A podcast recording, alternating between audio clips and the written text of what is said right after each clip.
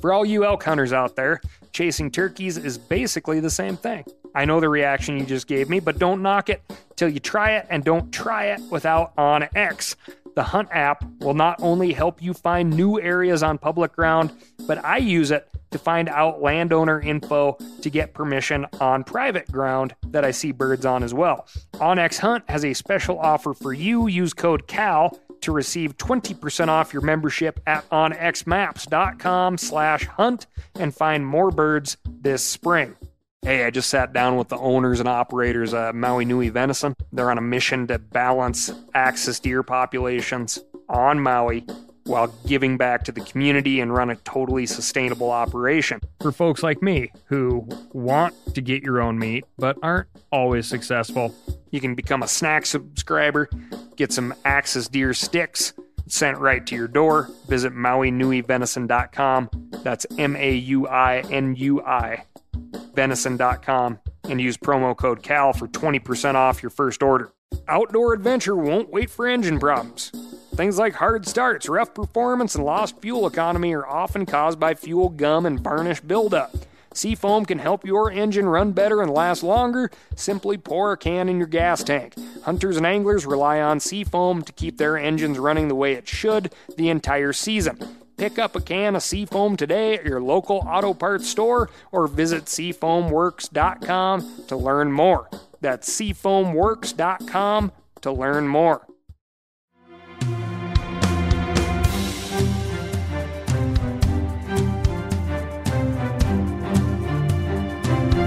From MeatEater's World News Headquarters in Bozeman, Montana, this is Cal's Week in Review with Ryan Cal Callahan. Now, here's Cal.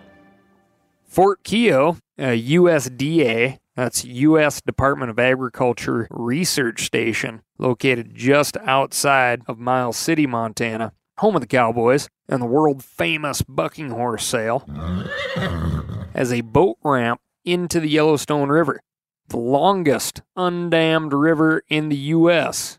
And that boat ramp has a history. The Yellowstone is an absolutely amazing river starts all the way up here, right next to Bozeman, Montana, home of Meat Eater World Headquarters. At its start, it's a phenomenal trout river. And as you descend all the way down by Miles City, there is a crazy bounty of fish, fossils, living fossils such as the paddlefish and the sturgeon, pallid sturgeons down there, but also like tons of fossils coming out of the river, like mammoths and all sorts of crazy stuff. Point is, people want to get to it. This boat ramp used to be frequented by families, anglers, hunters, general recreators, till some knothead drove off the road to the river access and tore up an agricultural field. In response, the USDA closed off the boat ramp to public access.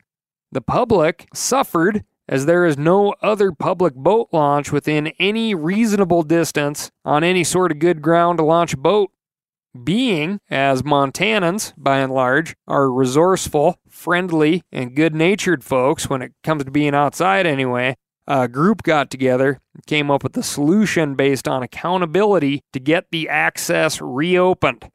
A gate with a passcode in order to get the code, you had to provide your license plate number or some sort of, you know, reference.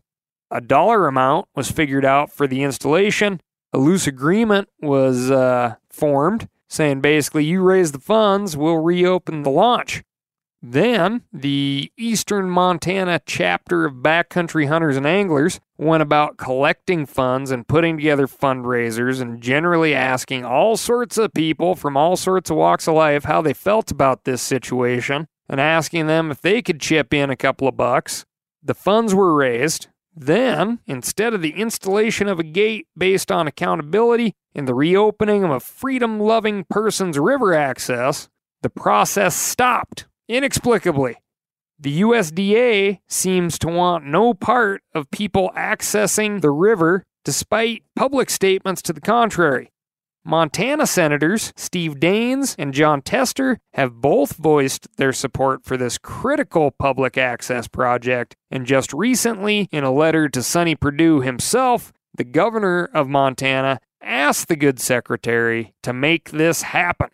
Again, citing the overwhelming bipartisan support of a Democratic senator, a Republican senator, as well as Montana Fish, Wildlife, and Parks, and even the anglers surrounding the greater Miles City metropolitan area. So, if you can do me a favor, I am leading the show with this call to action.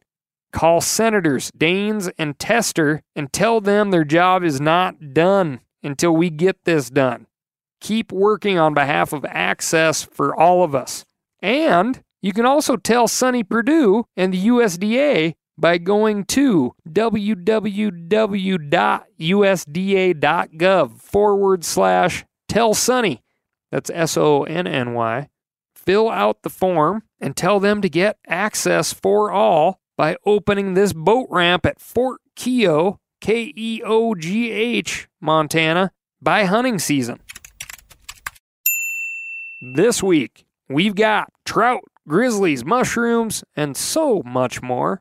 But first, I'm going to tell you about my week. Uh, this is really the meat and potatoes of the whole dang show, if I'm being honest. As everyone knows, my week and this podcast is powered by Stihl Power Equipment. Stihl has that iconic orange and white chainsaw, leaf blower, power sprayer, make your woodlot, backyard garden, raised bed life easier type of company I use their pole saws, electric and gas chainsaws, and I know and trust a bunch of other folks who do too. Give them a look the next time you're in the market and want to help out this podcast. Another fun thing you can do is check out FHF Gear. That's Fish Hunt Fight Gear out of Bozeman, Montana. FHF, if you don't know, began as a custom tactical gear accessories maker that changed slowly into custom chest harnesses, fly fishing, and uh, binocular holding. Now they make all sorts of awesome stuff. All of us at the Meat Eater swear by.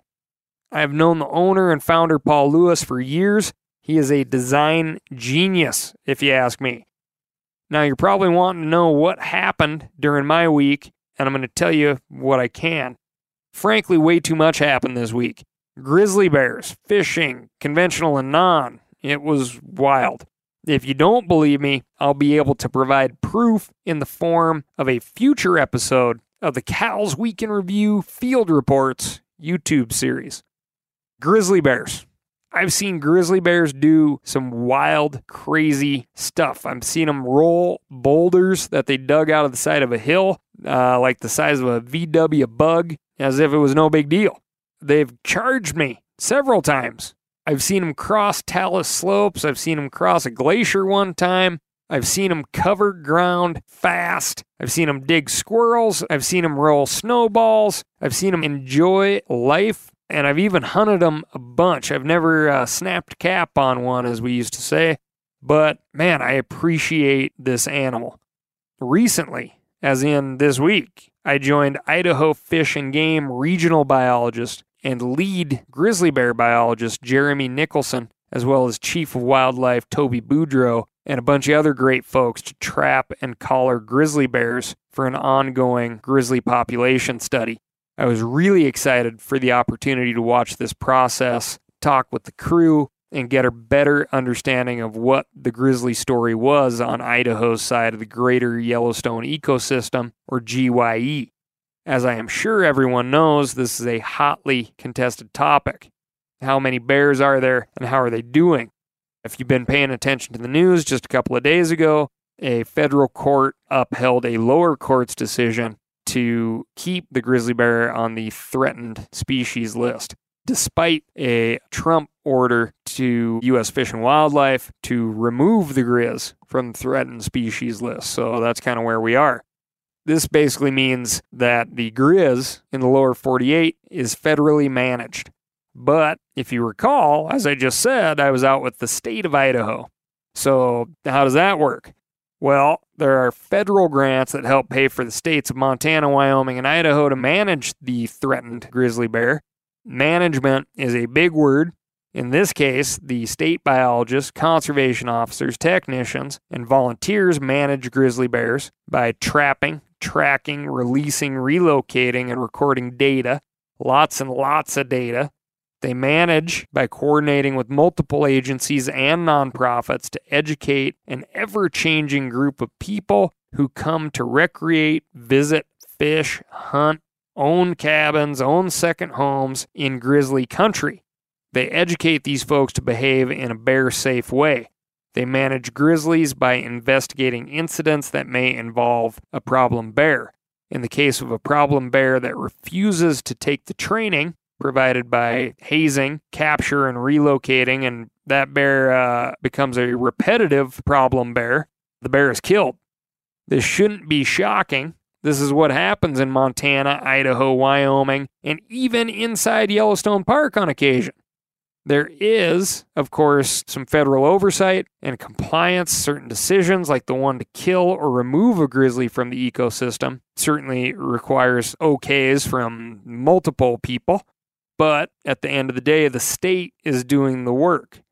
If this factoid is revolting to you, a lot of these federally threatened bear deaths are linked back to folks vacationing in some form and being too darned lazy to keep their trash or coolers or bird feeders or dog food inside or in a bear proof container just can't be bothered and bear dies for it and these uh, poor folks who love to be outside who are working for uh, idaho fish and game have to do it or some other state agency have to uh, take care of this bear because you know it was influenced by folks who uh, just couldn't clean up after themselves.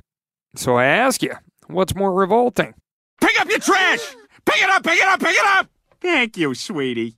For all you elk hunters out there chasing turkeys is basically the same thing I know the reaction you just gave me, but don't knock it till you try it and don't try it without OnX.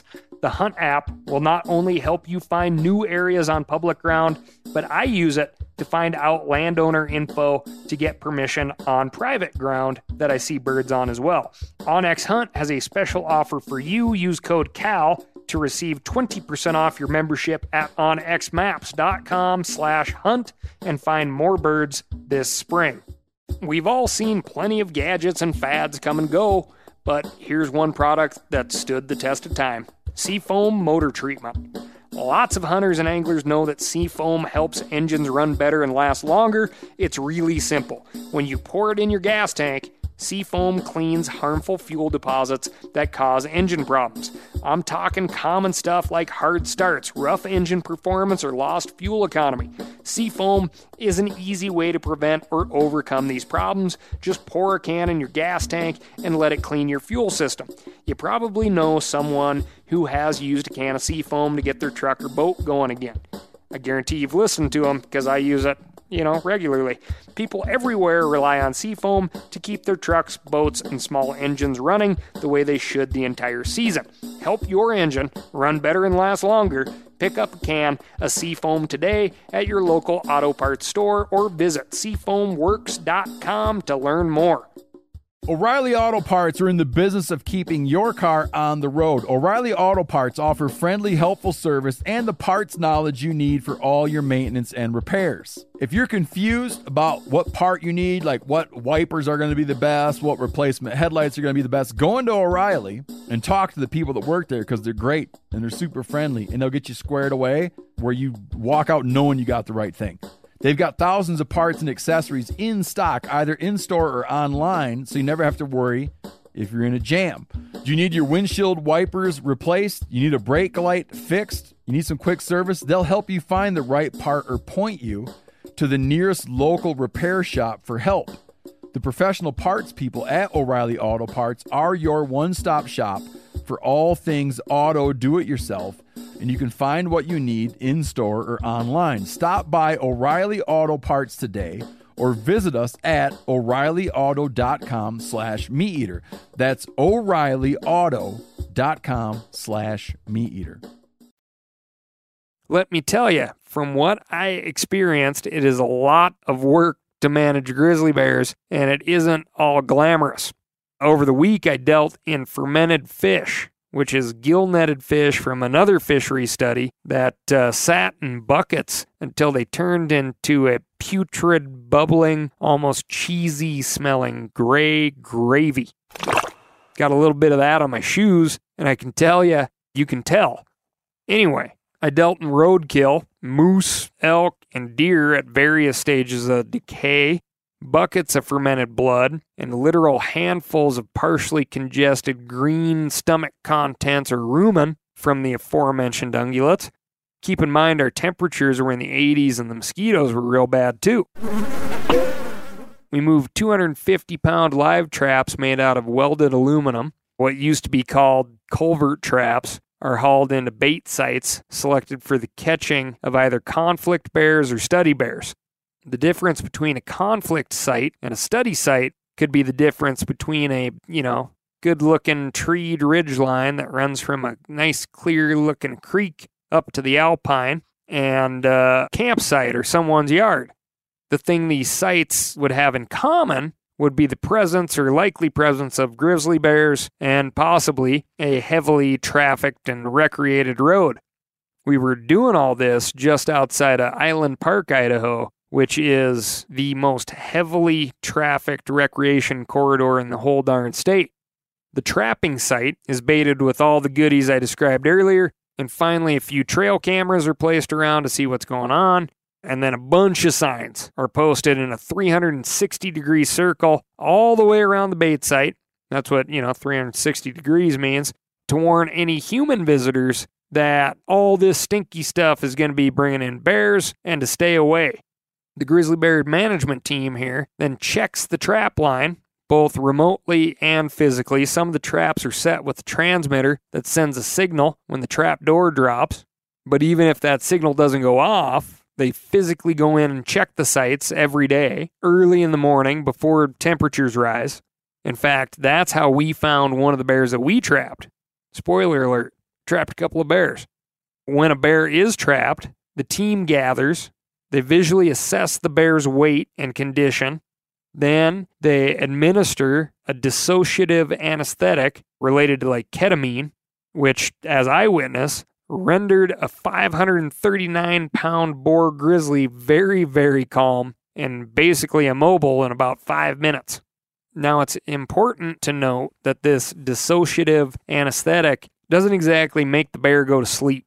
The bear's awake. I would think that they're aware to some point, which is interesting. Like their eyes stay open. You actually put like a lubricant on their eyes and then put like a bandana over the top of their eyes Jeremy's a graduate of Tennessee, so he had a state of Tennessee beanie that he cut up specifically to put over a bear's eyes. I thought that was real cute. Anyway, then you lay this stretcher out in front of the trap door, and then you open the trap door, which I found uh, thrilling to say the least. Because do you really know if he's asleep? Apparently, these guys do. And then the team and I got to act as part of the team, which was just incredibly awesome. You grab on, you physically grab onto the bear, grab a chunk of hide, and we slide the bear out of the live trap onto the stretcher. A live grizzly bear. The bear is weighed, its temperature is taken, the mouth is opened. Again, with, with human hands, you're reaching into the mouth, the jaws of a grizzly bear. An oximeter is placed on the bear's tongue to make sure the bear is getting enough oxygen. If the oxygen level is low, the bear is given oxygen by a small hose that is uh, lubricated and gently slid into the bear's nostril. Measurements of length, girth, head width, and head length are taken. Hair and blood samples are taken. The bear's tracks are carefully measured partially as an identifier to be used in case a bear needs to be identified by its track in like a conflict situation. And eventually it is fitted for a tracking collar. Two types of collars are used. One is like the super fancy GPS kind that's like constantly spitting out information to a satellite. They typically put those on the male bears because the male bears, due to being, you know, a bunch of knotheads, uh, lose their collars really fast. So they try to get as much information on the movements and whereabouts of these male bears as they can. And then the uh, female bears, they get kind of the older school style of transmitting collars that they don't get quite the up to date info, but the info coming from a female's collar kind of catches up to the male's data because they'll wear the collar for a much longer period of time, sometimes up to two years. Okay, after all of this, the bear is carefully slid back into the trap facing the door. This is done by having someone grab the bear's hind legs and kind of shuffle crab walk backwards all the way back to the closed end of the trap while the rest of the team helps slide the rest of the bear in tandem with the person pulling's efforts until the bear is all the way in the trap. I did this on one of the bears we trapped. You know, I just like helping out. Doesn't matter kind of what the job is. I don't mind getting dirty and stinky. And I love to learn new things from folks who know what they're talking about. So when Jeremy asked me to crawl into the bear trap, dragging a bear with me, I really didn't think much about it at all. I just jumped in and started to help. But let me tell you, when you're in a tiny space and you got your back against the wall, all hunched over, and in order to look outside to the wide open, you have to look over six foot plus of grizzly bear, hairy hump and big old claws included.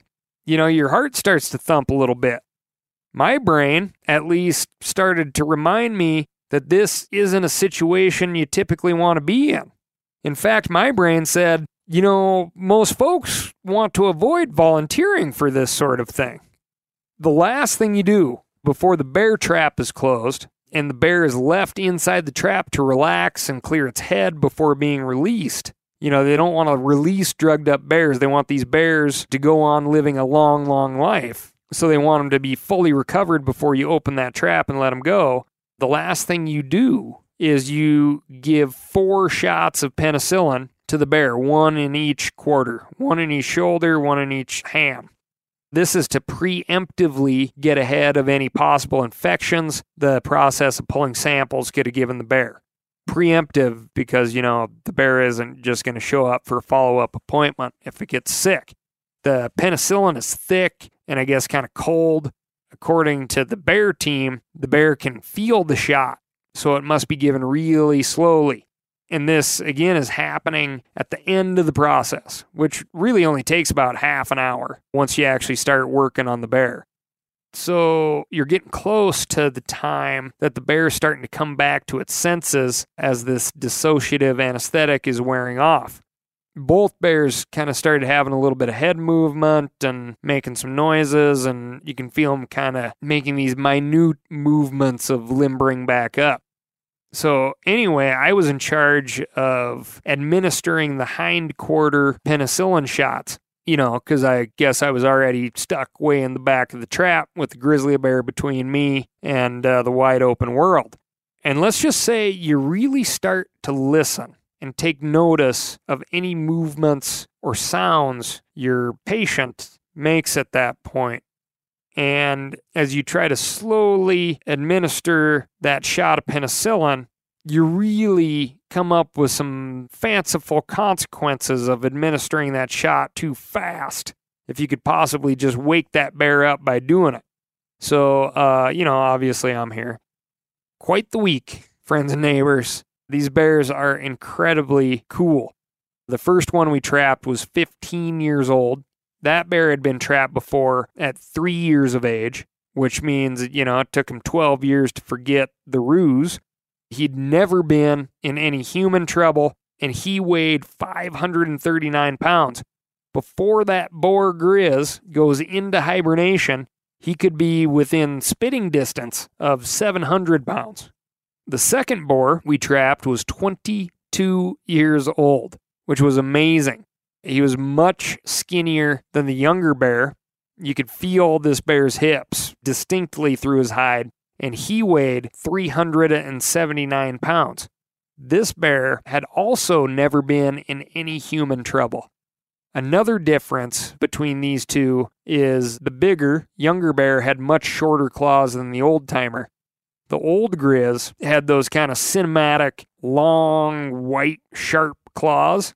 The younger bears were much more worn, making me really want to know the difference in feed. Like, what was the old bear specializing in that kept his uh, claws so pretty? According to Jeremy, the bear biologist, the bears that frequent the Idaho side have a diet that consists of 40% animal protein, which seemed high to me. You know, that includes insects, lots of log rolling and rock tipping for these bears. The other thing that I really want to impress upon you, other than the fact that I was greatly impressed by this whole situation and really like the care of the bears. There's a lot of like personal human safety thinking involved here too, but when we lifted those bears in the stretcher to hook the stretcher up to a hanging scale, it was very called out, like very practiced, and you did not scrape that bear on the ground despite being 539 pounds and a super, super tough critter. That was impressive too. But another thing was the proximity of both of these bears to plenty of human trouble. It's quite amazing. Four and a half million people visited Yellowstone National Park last year. 4 million to Grand Teton National Park last year. The Henry's Fork and the town of Island Park, Idaho is right there. Island Park, of course, is home to the longest main street in the world, just a couple of miles away from these bears. The Henry's Fork gets a ton of angling traffic. There's a bunch of other sites around there that get a ton of people. And, you know, you got to figure a portion of these folks never step foot in the park. The West Yellowstone Park entrance is the busiest park entrance. And then all those folks that just live there, the ranchers and everybody else, like in the former recreators, there's a ton of like just four wheeling around out there and, you know, all the folks hiking peaks and all that normal stuff. And then you got to think of, just like all places, how much human activity has increased around there that 22 year old bear and that 15 year old bear have been wandering through there. It's documented they've been wandering through those areas for 15 and 22 years. They've seen some major, major changes in human activity. And despite all of that, neither of these big old nasty boars had so much as an upended trash can tracked back to them. We also found, quite near the last bait site, a really good load of boletes. Uh, porcini mushroom is a bolete. We fried those up and ate them. Very good. I met up with my good buddy George White, a Worldcast Anglers, and fished the South Fork of the Snake. Caught a bunch of fish throwing the fly rod. Kept a rainbow and a cut bow, which is a hybrid between a rainbow and a cutthroat trout. In that case, the Yellowstone cutthroat trout. We lopped their heads off and put them in the fish and game freezers at the boat launch, along with my information to have a chance at winning uh, checks ranging from fifty to a thousand dollars which is a program Idaho Fish and Game has uh, instituted to try to get angler involvement and pulling rainbows out of the system so the native cutthroat trout could come back. I even went out and electrofished. That was the uh, non traditional type of fishing, but highly, highly effective way of fishing I alluded to earlier. And uh, asked the regional fisheries director, who is, by the way, an actual Idahoan, Brett High, a bunch of questions as to why in the heck you have to incentivize people who call themselves anglers by shelling out big money just to keep fish. Again, you will be able to see all of this. Plus, a bunch of stuff if I told you right now, you'd think I was making it up on a future episode of the Cal's Week in Review Field Reports YouTube series. So, uh, you know, be looking for that here in a couple of months. Moving on in what is possibly the most earth shattering scientific discovery of our lifetimes. Scientists have recently discovered that one human year is not necessarily the equivalent to seven dog years. now, as a kid, we all knew for a fact that Santa, the tooth fairy, existed. Seven dog years to one human year was a fact the last bit of childhood knowledge, childhood certainty has left the building. Elvis is dead, by the way. In a comparative study performed at the University of California San Diego School of Medicine and published in the journal Cell Systems, researchers found that at only one year of age, a dog may be comparable to a human at the age of 30. Think on that the next time that cute little ball of fur stares up at you after attempting to copulate with a couch cushion. Jokes aside, you know, a dog is just a dog. Don't start second guessing the intentions of your canine. As per usual, they just want food. They aren't after a higher meaning. You know, like a 15 year old human. This study looked at the accumulation of methyl groups, which are a cluster of molecules in different parts of the human genome as we age. They then searched for corresponding accumulation of methyl groups in the dog genome. Then they looked for certain aging milestones, for instance, the emergence of teeth, and they looked to see when these methyl groups matched up. What they found by analyzing the genomes of a test group of 100 Labrador retrievers was that they were all good boys and girls. And that the methyl groups collected much more rapidly at the early stages of life, then tapered off toward the end, meaning that a one year old lab would be the human age equivalent of 30, which is shocking. But a 12 year old Labrador retriever is only the equivalent of 70 human years. For some reason, this kind of makes me think of an uncle of mine who uh, also goes by Cal, who once told me, uh, I'm here for a fast 60, not a slow 80, which is kind of fitting. Now, you may be thinking, why the heck do these folks waste their time with studies like this? Dogs are dogs. Well, think about this one. If the study proves out and we can match up animal age to human age, along with the corresponding milestones of age, like uh, adolescence, puberty, uh, that angsty age uh, where they get to tattoo and they start packing around a guitar, or midlife crisis age of like buying sports cars when you live in Montana and they serve no practical purpose, or like arthritis, or, uh, you know, all those other age related type milestones we would have a better chance of doctoring, training, and understanding our animal companions, or maybe even developing a better understanding of the whys of animal movement. That's all I've got for you this week. Thank you so much for listening. If you want to set me straight or tell me what's happening in your neck of the woods, shoot me an email in to ASKCAL. That's askcal at themeateater.com. If you want to show your friends and neighbors how much you know about a lot of stuff, pick up a Cal's Week in Review hat or nifty pocket tee only at themeateater.com.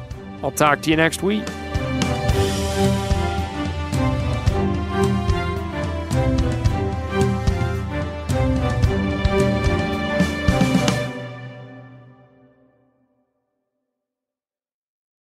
I just sat down with the owners and operators of Maui Nui Venison. They're on a mission to balance axis deer populations on Maui while giving back to the community and run a totally sustainable operation. For folks like me who want to get your own meat but aren't always successful, you can become a snack subscriber, get some axis deer sticks sent right to your door. Visit MauiNuiVenison.com.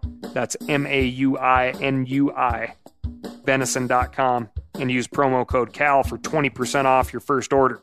Outdoor adventure won't wait for engine problems. Things like hard starts, rough performance, and lost fuel economy are often caused by fuel gum and varnish buildup. Seafoam can help your engine run better and last longer. Simply pour a can in your gas tank. Hunters and anglers rely on Seafoam to keep their engines running the way it should the entire season. Pick up a can of Seafoam today at your local auto parts store or visit seafoamworks.com to learn more. That's seafoamworks.com to learn more.